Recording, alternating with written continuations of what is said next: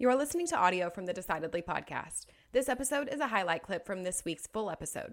To listen in on the complete conversation, see the show notes for the link to the complete show. You can help us out by leaving us a five star review wherever you listen to podcasts. We appreciate every bit of your support. I'm Morgan McKittrick, your producer, and this is Decidedly.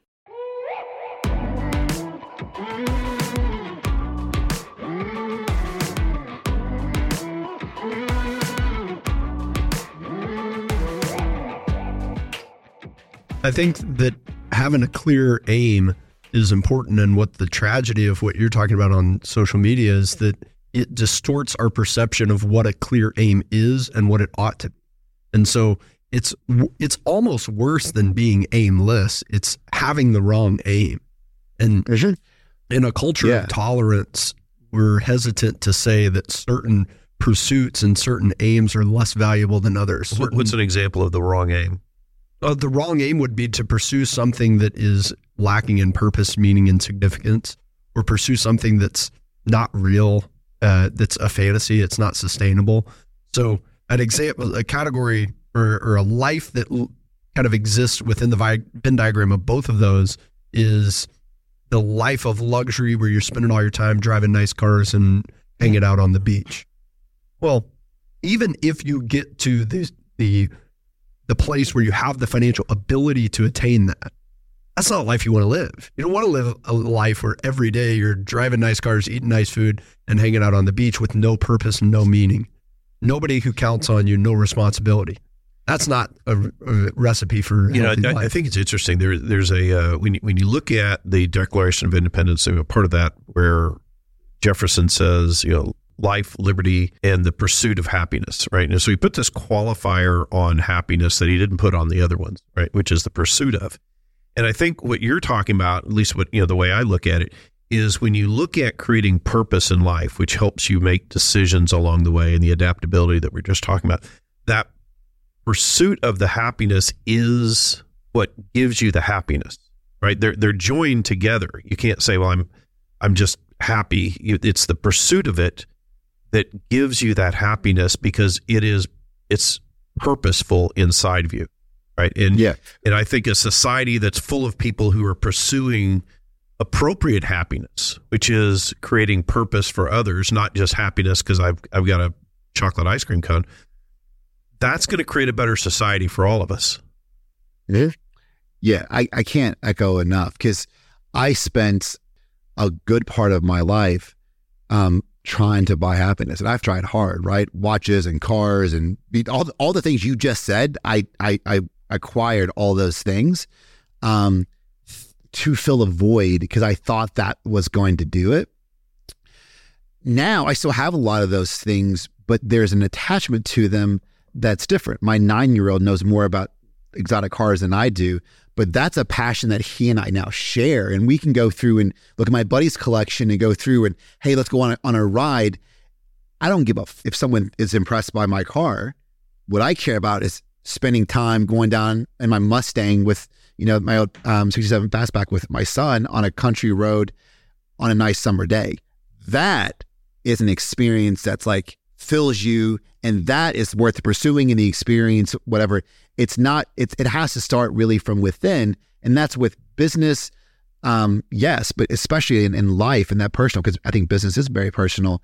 That if you can start where with that core of really what is important to me my journey my family my tribe like if you can really hone in and laser focus at where you feel in that gut you won't be led down the wrong path.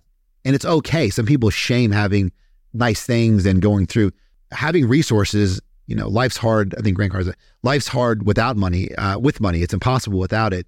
So I'm not discounting it, but do it for the reasons that you know are are core and center to you, right? Like you work hard to have resources, so you have time, right? You don't have to trade time for money, so you can go and you know take your kid to basketball practice and lacrosse practice. Like those are the things that I think if you could center in on them and understand your why, you will be so much more happy and you know and it gives you that purpose that you're talking about what do you do to find that for yourself um so a lot of therapy um, you, do, do you, know, do like talk therapy or Yeah, I, I, I did. For, look, I, I don't do it. I, I probably go to therapy as much, maybe like once or twice um every every couple months now, right? Not not as much. I was I talked about trying to buy happiness for a long time. I went through a really bad divorce, multi million dollar and three year just bad bad thing, but it was great because I'm so much happier now. But I didn't like who I was. I had all the stuff, I had success, but I didn't like who I was. And while I was successful optically, right? Houses and cars and all the stuff. I had I'd pulled it off from a you know a kid from you know not from a lot of means and some struggle and you know losing some money and losing a father. I'd I'd pushed through it all, but that I never really looked back and reflected on why I was doing it. I was just always going forward to not really feel.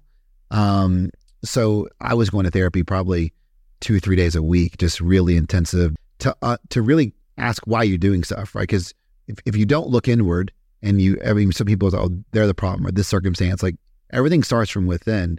Um, and then you start to really understanding, asking yourself those questions like, why are you doing this? What's important? What, what's, what's, you know, what's your motivating factor? That's what started it, right? Probably, you know, 18 months of really intense therapy and that, and we're looking now um, it still changes, right? You know, I, I'm a curious guy. I left Wall Street to start my own thing because I learned very fortunately at a young age, while I was making a lot of money, I wasn't fulfilled. I'm a creator. I think a lot of entrepreneurs are creators. I like learning, I like building stuff. That's what drives me in that constant learning. Now, in, in a part of my life, I'm trying to give back. You know, I like to help charities out that I'm, I'm passionate about.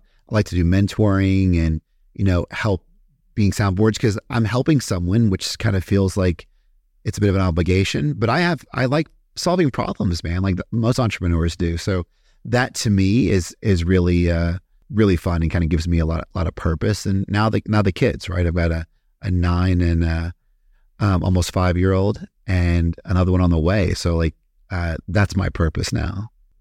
How explicit do you get with it? Do you write down a do you, like do you have a personal mission statement personal values that you that you um, write out, or do you is it a more of a like a vague vision that you have? Um, it, as far as um, just yeah, like life purpose, life purpose. Um, I, I don't know that I don't I don't have a, a, a, like a mission vision statement for me personally. I don't think it's a bad idea. I, I think I think I look at it more of just like horizon based and and what do you want to do? Like I, I'm a big list guy. So uh, on on my email, I've got my my New Year you know goals and what I want to do for 2023, and I probably got that email in my box 60, 80 times, right? Because every few days or few weeks, I'm looking at it, updating the list, and kind of going through it. Yeah. Um, a big part of what what's on that list is what I want, right? And my wants are always changing, right? It's it's it's a, it's, a, it's my kids, my son's picked up fishing, so now like the big priority is building a lake house a couple hours away and going doing that. So, okay, I need a few million bucks to build a lake house. Never built me a lake house. Did build it for me? oh, I didn't build it for you. No, sorry.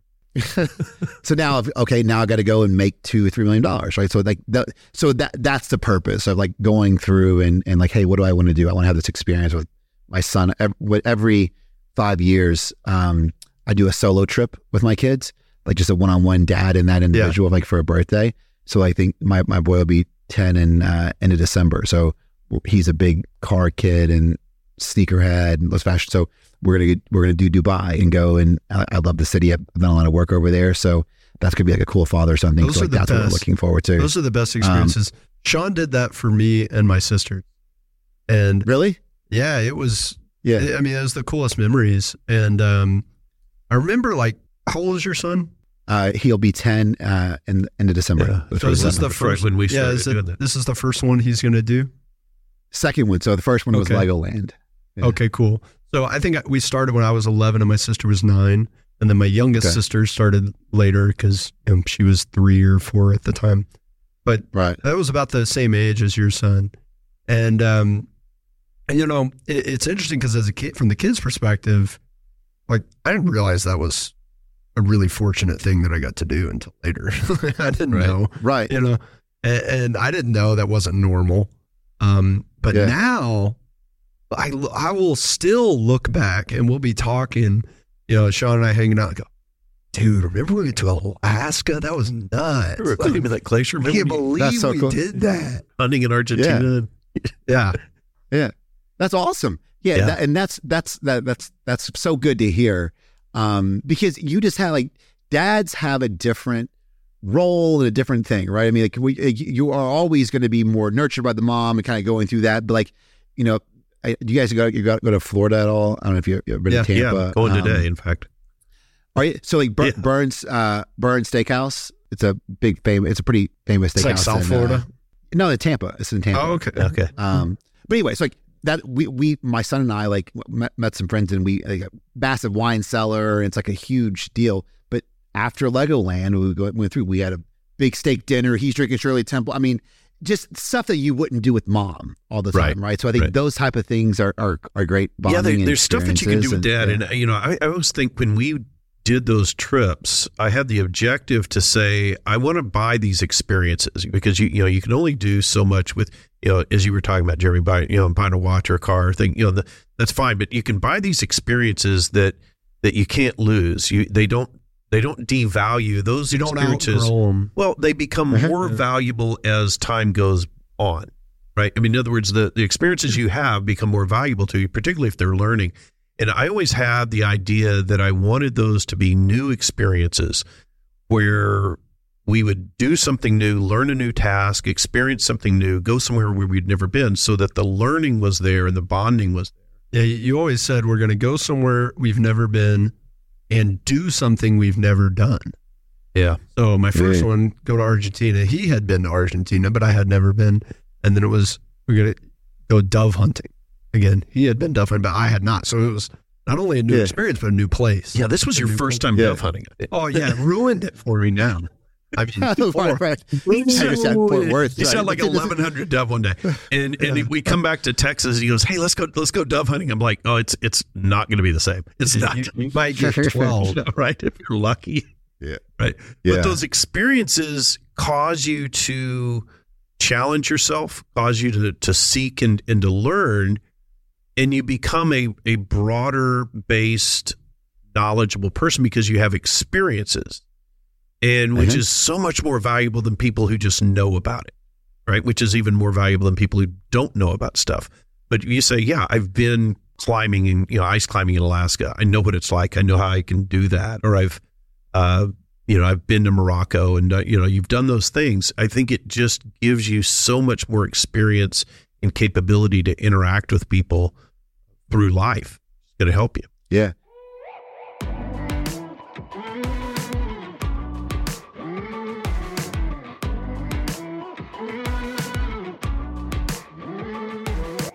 Thanks for making the great decision to listen in to this week's episode highlight. If you want more of what you just heard, see the show notes for the full episode. As always, for the latest decision making tips, find us on decidedlypodcast.com or on Instagram at decidedlypodcast. And be sure to sign up for our weekly newsletter from the link in the show notes.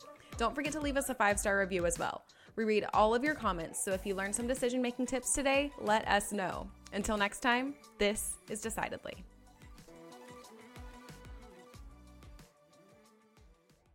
Insights, advice, and comments provided by Shawn Smith, Sanger Smith, and speakers identified as part of the Decidedly podcast should not be considered recommendations. Speakers not identified as members of Decidedly are expressing their opinion, and their statements should not be construed as reflecting the views of the Decidedly team.